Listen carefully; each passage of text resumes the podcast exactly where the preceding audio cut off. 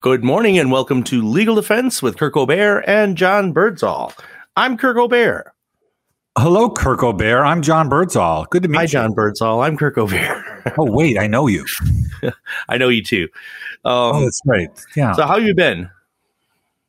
I've been really great. Um, you know, it's, uh, you know, I mean, COVID's been a trying time for everybody, but uh, I haven't let it kind of get me down. And I think things are kind of returning in the court system to a certain extent, although it's kind of on pins and needles for the rest of this year, I'd say, because, you know, the Delta variant, people refusing to get back vaccinated, and who really knows? Vaccinated? Vaccinated?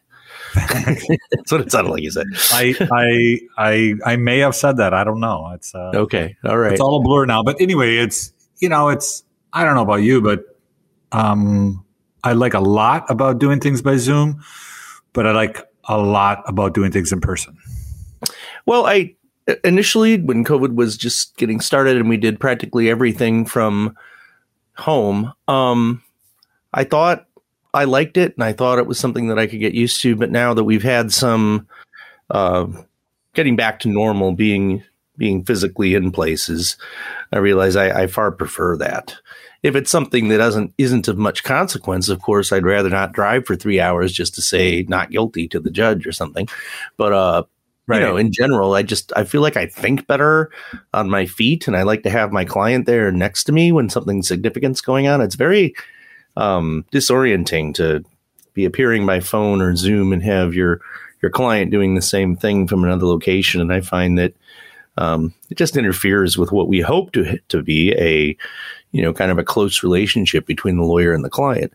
Um, and you know that's one of the reasons why there was quite a bit of reluctance to implement a widespread practice of using Zoom instead of in court hearings because in, without uh, these remote proceedings, we would normally be sitting in a courtroom next to a defendant who can you know lean over and ask you a question or write something down on a piece of paper and you know, I'm sure someone feels much more comfortable when they have their counsel right there with them rather than, you know, it doesn't make it any uh, more soothing, I suppose, to have a situation where you're not in the same place.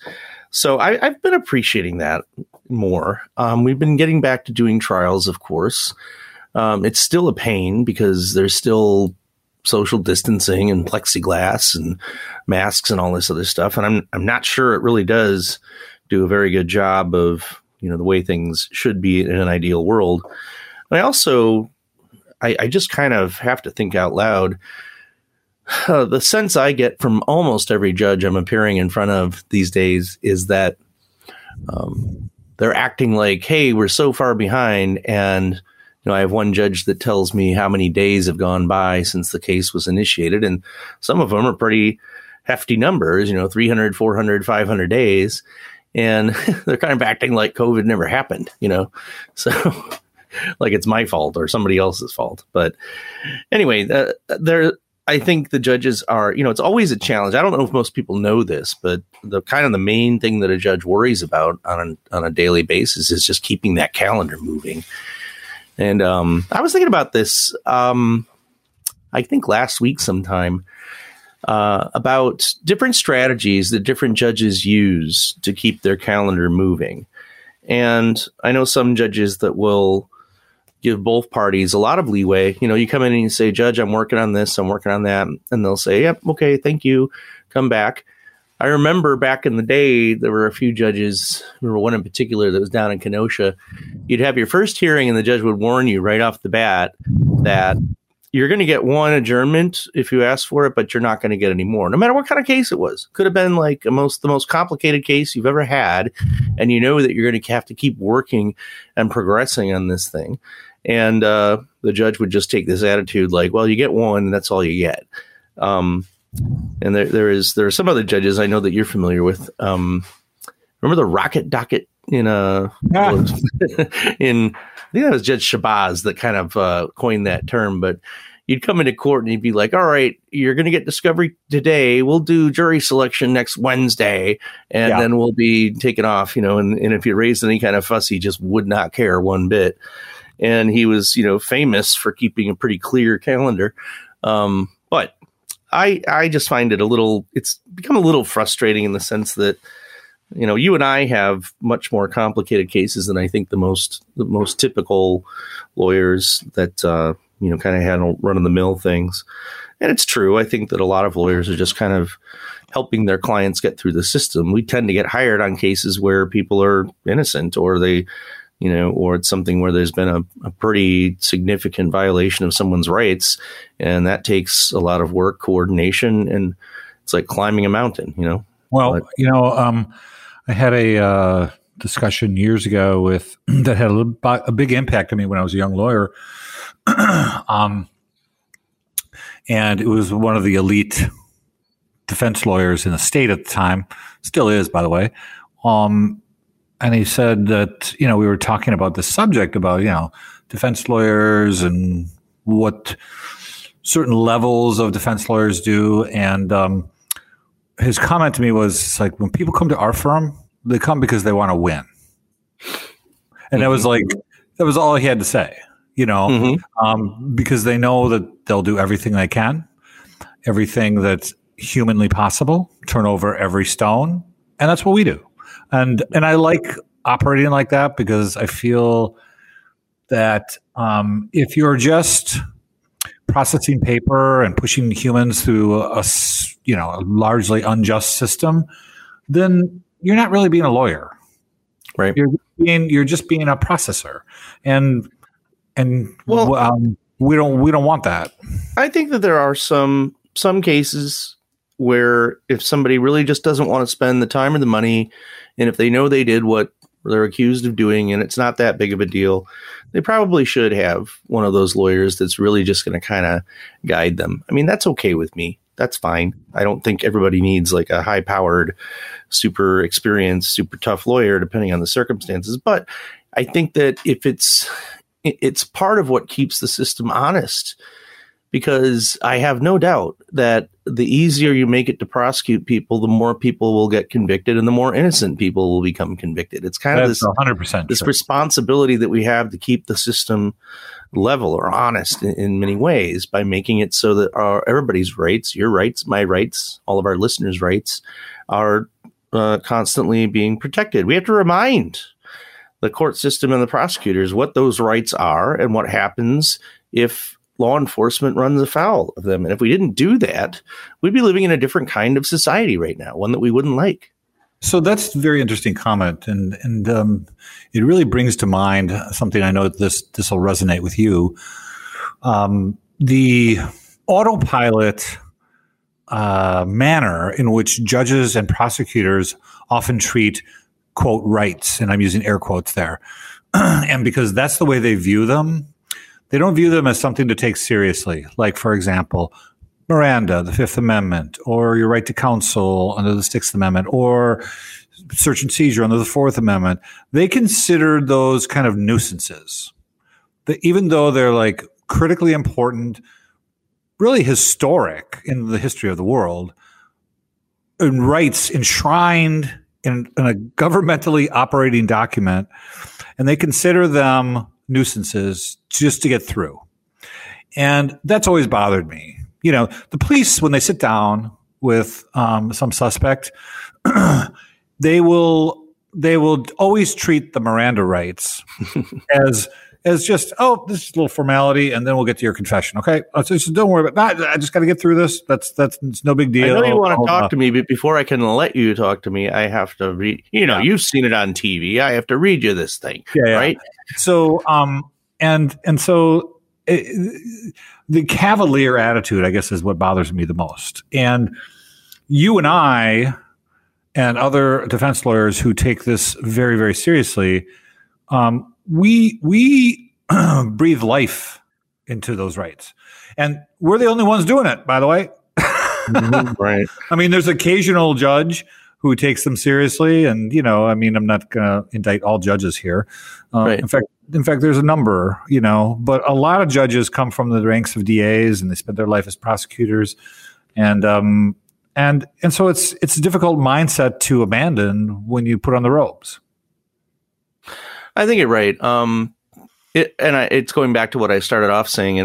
is this challenge of moving the cases along, and you know, their judges are uh, more or less graded on their metrics. Not it's not like they get a formal scorecard or anything like that, but it's one of the metrics by which their peers uh, analyze them. And I, I think also in terms of a measure of efficiency is how many cases, how old their cases are. You know, they've got an average, uh, you know, case load and extended out so many days. And that's kind of like a, you know, they measure their success in moving the cases along by how old their average case open time is. And that's just kind of a irrelevant thing, I think. But we do have to take a break, John. So we'll be right okay. back after these messages. And we are back uh, with more uh, complaining about the court system. No, we're not. um, we're not complaining, or we what everybody likes about our show. At least those people that tell me what they like about the show. Well, I get a lot of you know comments about what people don't like about the show. Um, mostly people accusing us of being too liberal, which actually isn't true. But anyway, um, the thing that most people appreciate is the you know taking the time to explain things that uh, it would really take an insider's perspective to ever know or appreciate those uh, those aspects of the system. I think this is one of those things that your average you know man on the street, John Q. Public, doesn't realize about the court system is that there is this enormous pressure um, that the parties face, but also judges face uh, to keep things moving. Now, some of that's legitimate. You have people that are in custody or on a cash bond or you know, with uh, however you want to interpret provisions of Marsy's Law or Chapter 950 that uh, impacts how quickly a case moves along, is, um, you know, those are all valid considerations. However, we have to remember how this whole process gets created. It's essentially there's an investigation that can take as long as they want it to take. The law enforcement agency could, in connection with others, uh, do an investigation that lasts years. I mean, as long as it's still within the statute of limitations, and they don't have to get some, time. they don't have to get some bad guy off the streets necessarily. Uh, they take their time and they, you know, they try to, you know, like anybody, they're inundated with not just one case but many but they get that luxury of doing whatever they want, however they want, with with an ultimately tremendous amount of resources. Then, as soon as the DA's office decides that they're quote unquote ready, they can drop the case, you know, drop the charge charges going forward by drafting a criminal complaint and initiating that process. Then all of a sudden, it's like, okay, we got to get this done immediately, and usually a defendant, and then more so the lawyer or lawyers representing the defendant have to get up to speed on everything that happened, the nature of the investigation, how things were gathered, what sort of processes were used, and so on. And you know, we don't have just one client at any given time. We have many. And most of our cases, the cases you and I have, are very complex. So, you know, this all ends up being something where when you schedule another court date, you're in court and you say, I got this to do, I got that to do. We're working on this, we're working on that. We're trying to get some additional discovery from the prosecutor. We realize that they should have something that they say they don't. And then the judge says, okay, we're going to set it for another date. And it's just some random date down the road. It could be 60 days or whatever. And then all sorts of other things happen in the interim and judges often get all upset if the, it's not ready to go like we thought it would be, even though there's so many different moving parts. It's like herding cats, you know? and uh, it really is a lot more. I don't know if people think that a case should just come before a court. They can say, okay, read the file. It's only 100 pages. You know, that's not even a very long novel. Come back and let's do the trial. Like it's that simple, you know? Well, um, that's the way it's presented, you know, in TVs and movies um, because by the nature of that medium, you know, they're just going to focus on the one case because that's the story they're trying to tell mm-hmm. without, without contextualizing the hubbub that is the criminal legal system. As a matter of fact, I've decided I'm going to stop calling it a criminal justice system. I'm oh yeah, you said that on a previous show. Criminal legal system, and the reason for that is is because justice is such a I don't know, like misleading. misleading. It's a it's a manipulated word by everyone, you know, because everyone right. wants to say they're doing justice, and nobody can define what the heck that is, right? So, yes. um, anyway, I you know, and that's the but that's the way it's portrayed. So in the popular mind, if you don't have any experience in the system, you don't see the thousands of cases um, that are surrounding the one that you're paying attention to.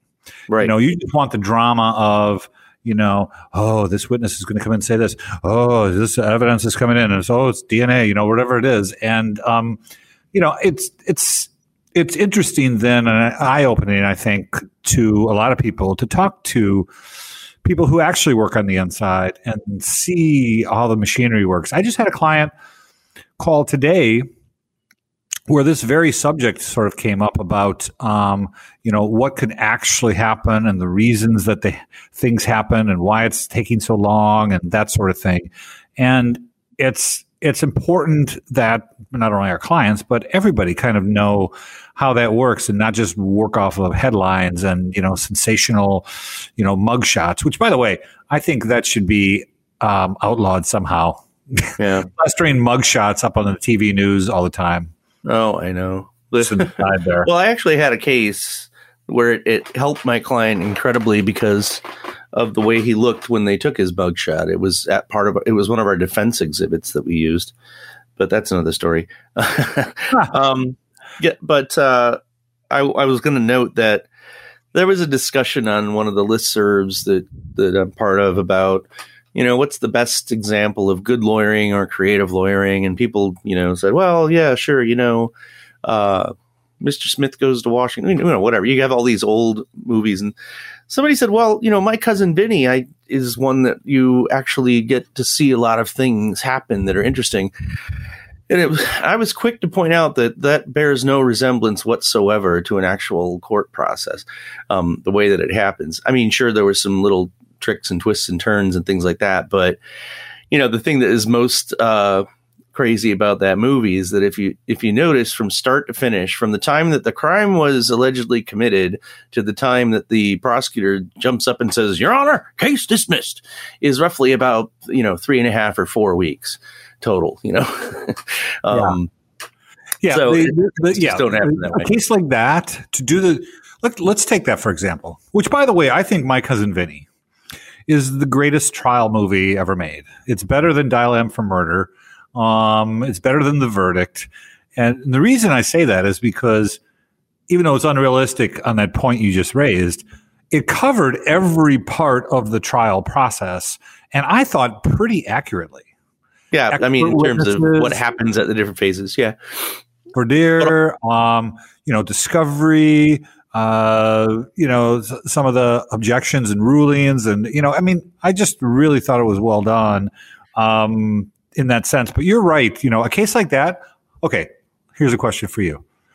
Let's say those two Utes walked into walked into your office and wanted you to do their murder trial, how long do you think it would take from day one until you did all your investigation and got all the discovery and got ready for trial with the expert witness and everything um, to take it to trial?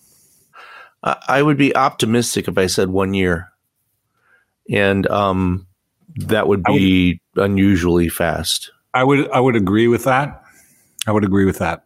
And yeah, um, just and and that's hard for people to wrap their heads around because again, we go back to, well, I don't just have one case. Also, the court doesn't just have one case. So you prosecutor probably, doesn't have one case, just one case. The expert doesn't have yeah. case. All the witnesses so testify in other trials have to work.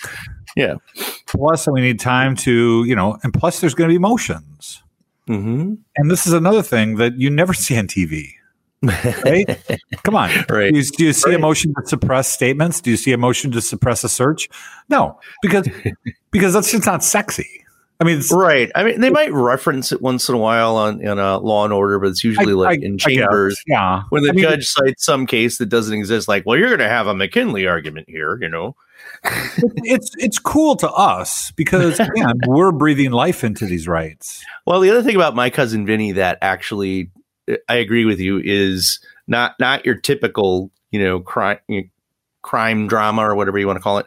Um, the, the, the two Utes are not guilty, and you know that from the beginning, and you're mm-hmm. witnessing this process where they have, there's great potential for them to get railroaded and uh, not taken seriously in the system. And remember, the prosecutor just acts like, "Oh, well, I definitely got the goods on them."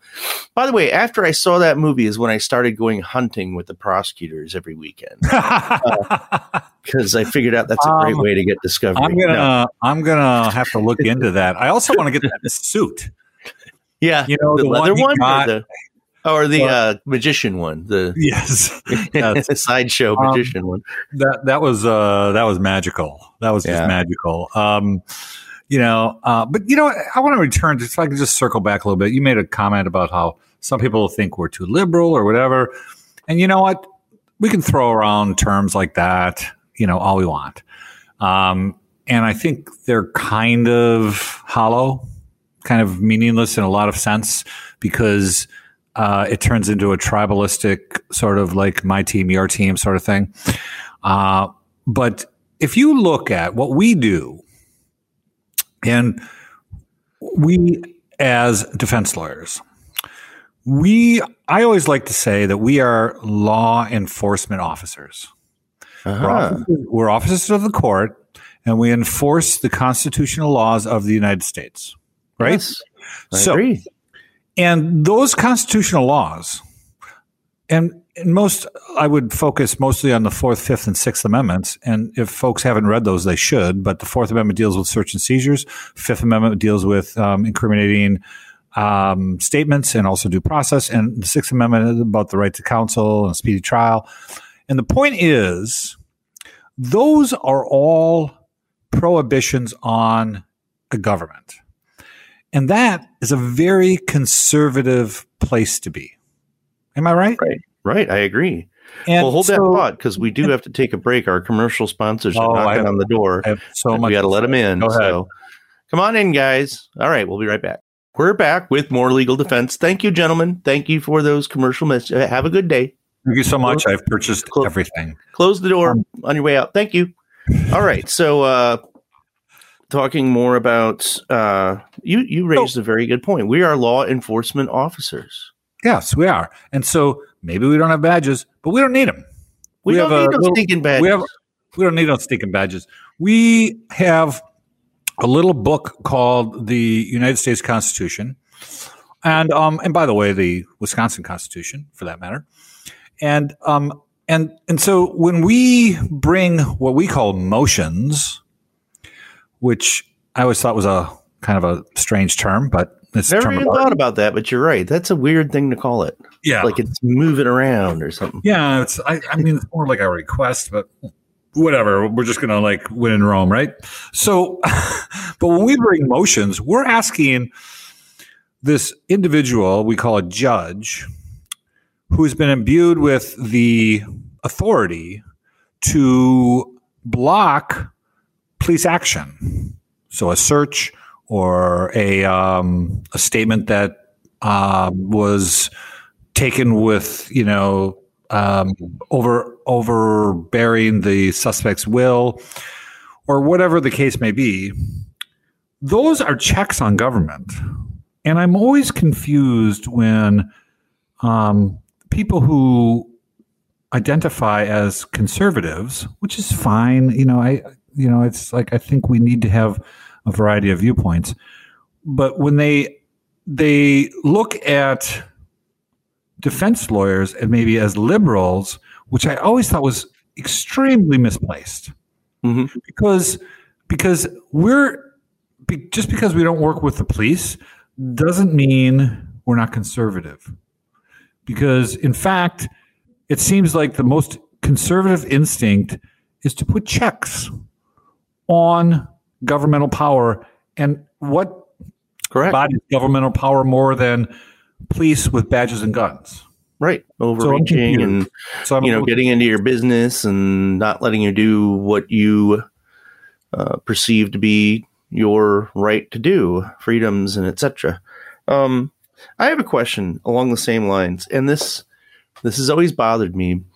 But going back to when in the early days of my practice, and I know that you experienced the same thing, I had many occasions when there would be what I perceived to be a very clear violation of, of my client's um, constitutional rights. It could be a Miranda issue. It could be, you know, lying on a search warrant. It could be just about anything.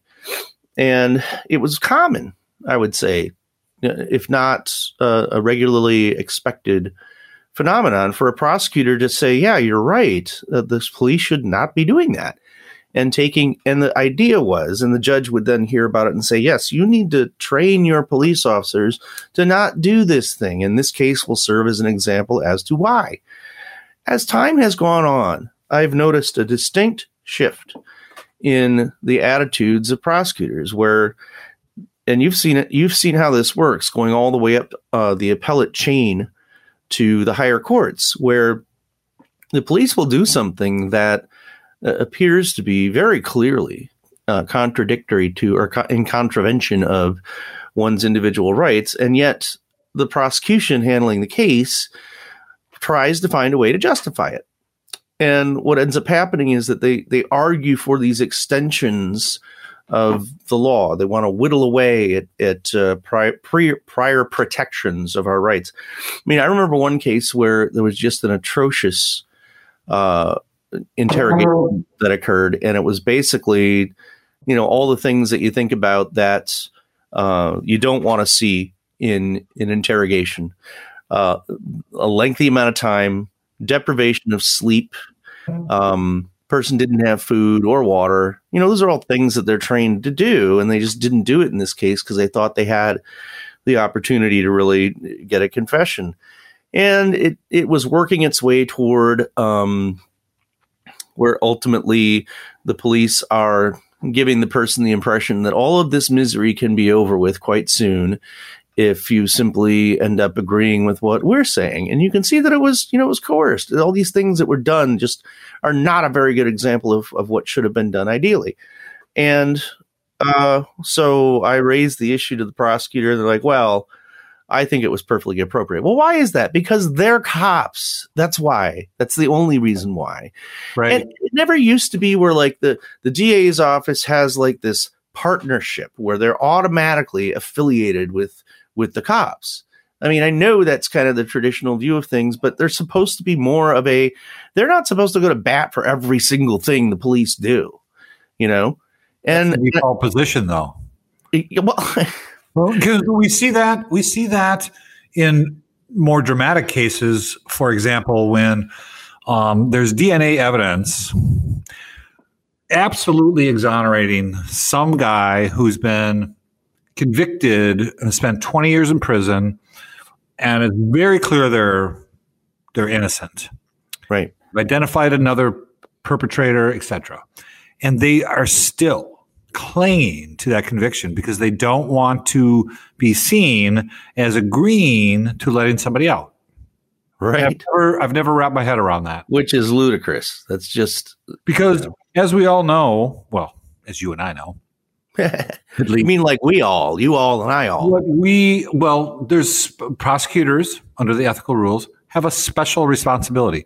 They are not supposed to be dedicated to seeking convictions they're supposed to be dedicated to justice. That slippery term that um, that I'm trying not to use as much, uh, and and I and I think that kind of rings hollow because that's just not real life. That's not the way things yeah. actually work. No, I know because I've had cases where I went to the prosecutor and I said, "Hey, you know," and I cite that ethics rule. You know, everybody knows it, and I say, "Do you, do you, sir, actually believe beyond a reasonable doubt that this person is guilty? How could you?"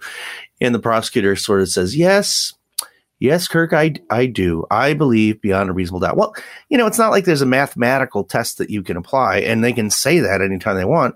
What they really don't want is to get some kind of flack from the cops that they ended up uh, throwing in the towel because the cops did something wrong, mm-hmm. you know?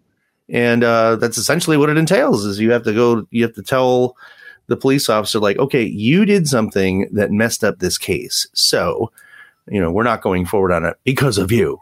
Well, this, you know, a lot of times this comes down to ego. So the ego of the police, they don't want to ever be seen as wrong. The prosecutors don't ever want to be seen as wrong, and yet they have this weighty responsibility. You know, it reminds not, me of another conversation I had recently with a with a client, and you know, things were changing, getting closer to trial, and it prosecutor kept coming back with different uh, offers. And the client said, Well, do you think this means they're afraid they're going to lose? And I said, They don't care if they lose because then they can blame the jury. Mm-hmm. And, uh, you know, Very let's say true. it's a sexual assault allegation. That's why these things don't settle and they end up going to trial and then it's an all or nothing and which is another thing that contributes to wrongful convictions in that area to a very high degree well, you know, most they're just playing with people's lives, and um, that's why I don't think I could ever do that job. Yeah, honestly, yeah. because you know, yeah, you and I have a responsibility to our clients, and their lives are in our hands, and that's a weighty responsibility. But we're trying to protect them, right, and their families. But it's a very clearly delineated responsibility. So, you know, there's no question about where your allegiance is or what you're supposed to be doing or or yeah. anything. It's just like very direct, you know? But but with the prosecutors, I mean, I'm just not comfortable with the idea of spending your professional life consciously trying to send people to live in cages. Right. You know? I'm just, well, I have my, my, own views on whether that's even appropriate to begin with, no matter what someone's accused or convicted of, because I think we're just playing into a fairly barbaric uh, mentality when we do that. And unfortunately, it's the thing that drives the system. I mean, that's the one thing that people care about the most is incarceration, but it's not the thing that deters any kind of crime. No, it doesn't. It really doesn't. You all it is is that it's a place where things don't smell the same, and you don't get to hug your kids. I mean, it's you know what I mean. And you're around other criminals. That's what, what the heck, you know. I mean, it's so, it doesn't even make sense. What's interesting about prison, and we can follow this up after the break too, is that prison, the prison model of corrections, was really originally designed to be to use to use the term, kind of a liberal thing to uh, prevent barbaric punishments. Around the same time, we started calling them correctional facilities. yes, and um, and it's I, I got to slow you down there, buddy. We we got to take a break. Take a break. Long right, we'll follow up Hold that thought. Back. We'll be right back. Okay, here we go.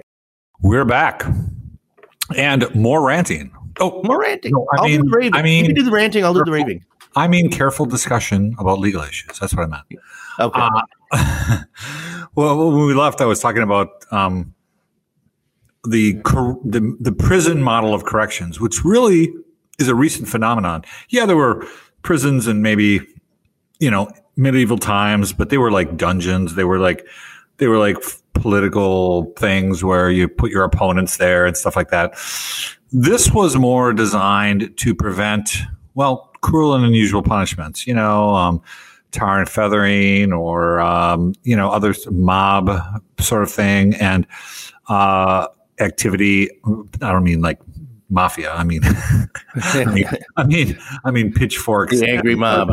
Yeah. Um, but, and it's, it's interesting. That same mentality was the same mentality that white Americans used uh, with Native Americans. Um, with uh, wanting to have them move to reservations because and be you know set up Indian schools where we could teach them white ways and English and all that stuff. And those were really actually started by progressive people who thought this was the best thing for them.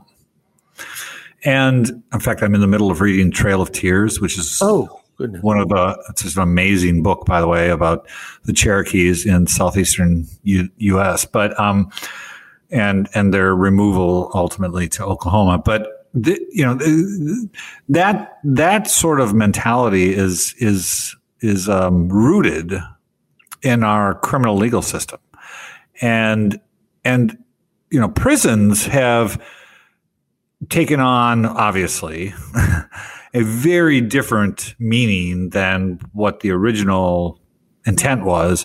and it's just a severe punishment. It's warehousing people, um, and it's a convenient way to um, attack and oppress certain portions of the population that a lot of people don't want included in the population.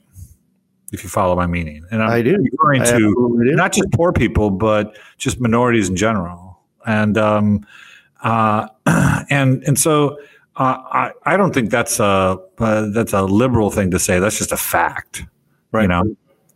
So, well, I think you're right. I mean, the essence, the origin of so many laws. I mean, even as recently as when the U.S. Sentencing Commission increased the guidelines for crack cocaine offenses to be ten times more than mm-hmm. regular powder cocaine. I mean, that wasn't that long ago, but you know, a lot of the, we got we have laws in the books right now, like felons not being allowed to vote in our state. That's pure Jim Crow. There's nothing nothing short of that. I mean, that's I've I've never I never understood that. Redneck you know, from an era when you could make a class of citizens ineligible or disenfranchised because of your own manipulation of the system. And you know the whole story behind this. Obviously, you do, John. But you know, you can make something that. Uh, by law enforcement focusing on a particular issue. Let's say vagrancy or something like that, or loitering. How about that? That's a good old fashioned uh, leftover from those days. Loitering, which which is what hanging around, right? Not being productive. You're not at work. You're not at home. You're somewhere in between, right? So it's like this uh. random thing. And then if you you can do this, where you make two or three of these minor offenses become a felony because they've happened within a certain amount of time of each other. And guess what? Those tend to be whatever part of the population the uh, cops want to target or the lawmakers want to target. And then guess what? We've got an entire group of people that have been selected to not be able to participate in in elections.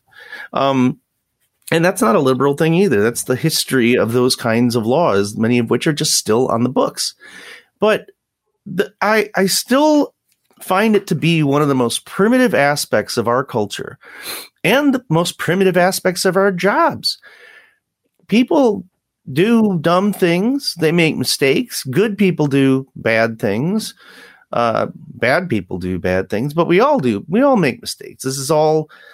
We live in a world where we hope that the law provides some structure and guidance, but it also is that thing that people use when they when the government wants to step in and it is the most intrusive feeling when you're dealing with a family that has some sort of domestic issue.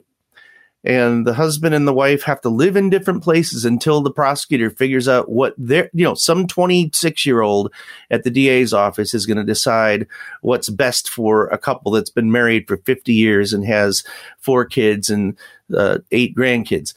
That, I'm sorry to say, kid that's in the DA's office somehow believes them them himself or herself to be wiser in those things. And you know, well, that's because the system is structured to tell them that they're wiser.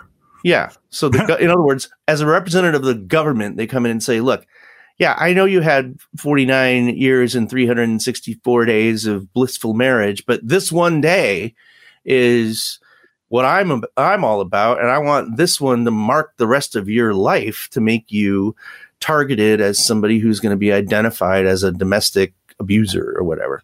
And but getting back to the whole confinement thing, aren't we at a point where re- the whole the whole reason why we have prisons, in addition to it being a reform type, you know, theoretically, I know it isn't you're right. It's warehousing. We we just basically pull people away from their loved ones and their support systems, right? The things that are psychologically important to to have um, a quality of life. And they say, yeah, you can have a quality of life wherever you are. I learned that in the military. You can send me to some god awful place, and I'll make the best of it, and I'll end up having a good time. You know, that's. But I, I'm capable of doing that, and I know that a lot of people end up going through a correctional experience quote unquote, and it's not as bad as they thought it would be. But the ultimate thing is, I think it's completely unnecessary. Um, it's the it's the long pole in the tent in every single case. It's what we talk about all the time. It's what people are most afraid of. You hear clients all the time say, "Can I just pay three times the fine and not have to go to jail?" It doesn't work that way, you know. Ah. And and uh, you know, what we're really talking about is some curtailment of your freedom, which is what it's really all about, right? I mean, And with the the kinds of technology we have, I mean, every person that has even a little bit of money can very easily obtain like one of those ring doorbell things, you know, cameras. Uh, we've got technology that on everyone's phone that can tell somebody else where you are. It'd be the easiest thing in the world just to restrain somebody, if that's really what we need to do, to protect, quote unquote, protect the public. Probably better than sending someone off for 10 years to interact with other people that have committed crimes and have to count down every day until they're released and then figure out what they're going to do on the outside now that they've been deprived of any meaningful opportunity to be a normal person again. You know? Well, this actually raises what could be a whole show unto itself.